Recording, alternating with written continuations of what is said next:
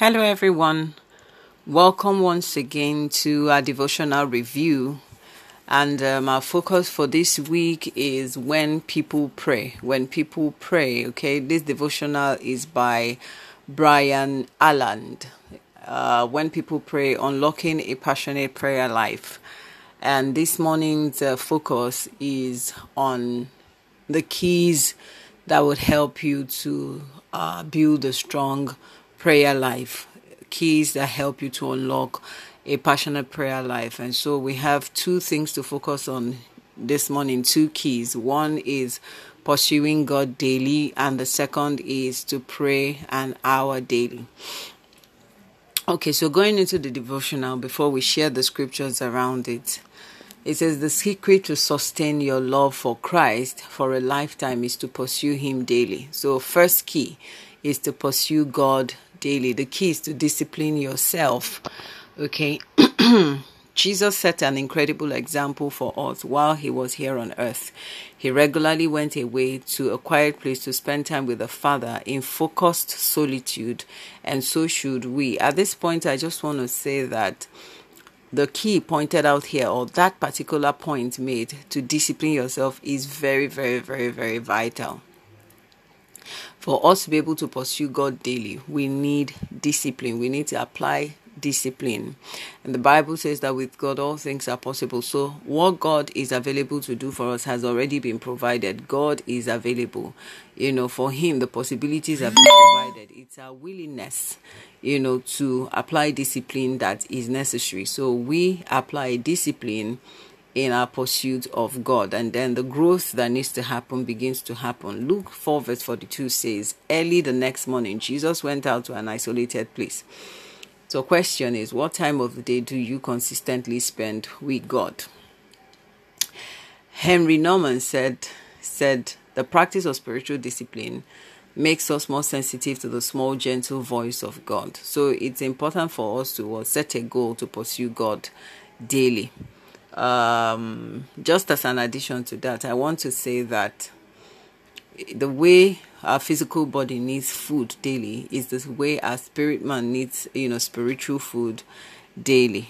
So if we do not feed our spirit man daily, our spirit man will not be as healthy as it should be. It's going to experience some form of malnourishment, and uh, that malnourishment will be expressed in the realities of God that we experience in our lives. So it's important to build a daily pursuit. That daily pursuit of God is what fortifies, refreshes, renews our spiritual strength, capacity, focus, grace, you know, the freshness of God's Spirit in us, and helps us to stay consistently committed to God in victory over sin, over the flesh, over the forces of hell and darkness, over You know, things that battle us, and experience increase in grace, increase in growth, in the operations of the Spirit, increase in the wisdom and the knowledge of God, and in the character and the personality of God. It helps us to, you know, grow towards becoming, walking into the fullness of Christ. You know, the Bible says, my children, for whom I travail in pain, you know, until Christ is fully formed in you. Now, Christ cannot be fully formed in you if we do not have a consistent, you know, uh, pursuit, a consistent walk with God. So intentionally structuring uh, a, a daily touch with God is very important. It helps us to walk towards achieving that goal. Second key uh, for today, or out of the keys we're going to be sharing in this devotional, the second key is to pray an hour a day. An hour a day. That's minimum recommendation, even though we you can grow into it. You know, if you cannot yet pray an hour, you know, you start working on your prayer life, on your prayer timing, and the things you pray for, and you keep growing your capacity into an hour. Even though I would say that um, you must have seasons where you pray for much longer than that, or you even grow your capacity. The, a, lo, a, a lot, there's there's a heavy need and a heavy requirement for prayer in the seasons we live in. And praying just an hour is not enough, you know. But for you who hasn't grown into praying even an hour, it's important to take your progress into an hour before you think of going beyond an hour. Okay, so the devotional says we know that when Jesus went to Gethsemane in Matthew twenty-six, that he not only encouraged his disciples to pray with him as his hour came near, but to pray specifically with him for an hour. Okay, so what if we make it a goal to spend an hour with God daily in prayer, in worship, in Bible study, meditation, not out of religious duty, but out of excitement, out of delight, out of, you know, genuine desire to know the Lord better and to be sustained by God. You know, there is the, the there is the need to realize that we need God and we need him daily. We need him daily. That realization helps you to run after God daily, because you know that without him, your fear would, you know, would, would leak out. The the pressures of life are here, you know, they are available to suck one in. You know, the forces of hell are so consistent and mounting so much pressure on earth that they are looking for who to overwhelm with their drama.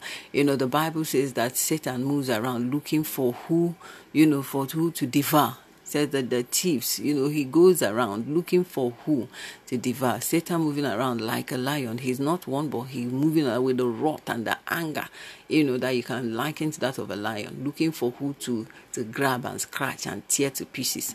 Now, spending time in the presence of God consistently, having consistent communion, fellowship with the Holy Spirit, it increases the anointing upon your life. It increases the capacity and the fortification of God, of the Holy Spirit upon you.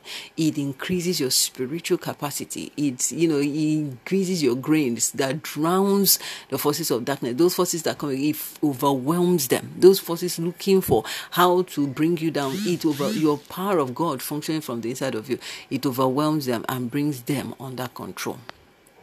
Okay, it brings them under control. So find, build, develop a structure that works. Make it consistent. Make it consistent, and then um, you know, draw up a schedule and have your your have your prayer outline. Have, you know, the things that the rudiments of your prayer. You know, you start with the protocols of the palace, from thanksgiving to prayers of repentance, bringing in the blood of Jesus, and then inviting the Holy Spirit, praying for spiritual growth and all that, praying for the kingdom, and then making progress to other things. So you must have a system of prayer, okay? And uh, uh, you grow into it. You grow into it. You grow into it. And have what you do. Ensure that in that your hour of prayer, you you spend time to study God's word. So like this devotional is helpful. You can use it to study, you know, this, take up that word of God in your spirit for the day, and, you know, incubate it into your heart so that it doesn't last for a day. It becomes knowledge you have taken in, you have soaked in, that has become yours. And then learn how to pray. So spend the rest of it praying, incubating. Convert that word into spirit and life, and then deal with other areas of prayer. Okay, the devotional advice is for those who have not grown into an hour of prayer. You don't have to start off with an hour. Give yourself permission to grow into it and beyond, you know. So, but my advice to you will be, if you actually uh, organize your prayer life, if you actually organize the things you want to pray about, praying for an hour will not be complicated. It will not be too much for you. Okay, it will not be too much for you. So we'll quickly read the following scriptures. Luke chapter four, verse forty-two. It says, now when it was day, he departed and went into a deserted place, and the crowd sought him and came to him and tried to keep him from leaving. Jesus always, as a matter of practice daily, always goes into the mountain to pray. He's always separating himself to pray. In the place of separation, you you deal with all the noises. You know, you disengage from the noise of life. You disengage from fear, anxiety. You disengage from pressure. You disengage from, you know, from activity, sin, anything that, you know, becomes like a barricade between your flesh and your spirit that does not allow your spirit man to connect with the Spirit of God. In the place of quietness and solitude, you have the power, you know, that atmosphere helps you to separate and disengage yourself from noise and a lot of activities and stuff. And you're now able to enter into the presence of God, through prayer, through worship, through communion, through study of the Word of God. And you get to the point where you can hear the Lord. You can get hear the Lord, and He is able to speak to you.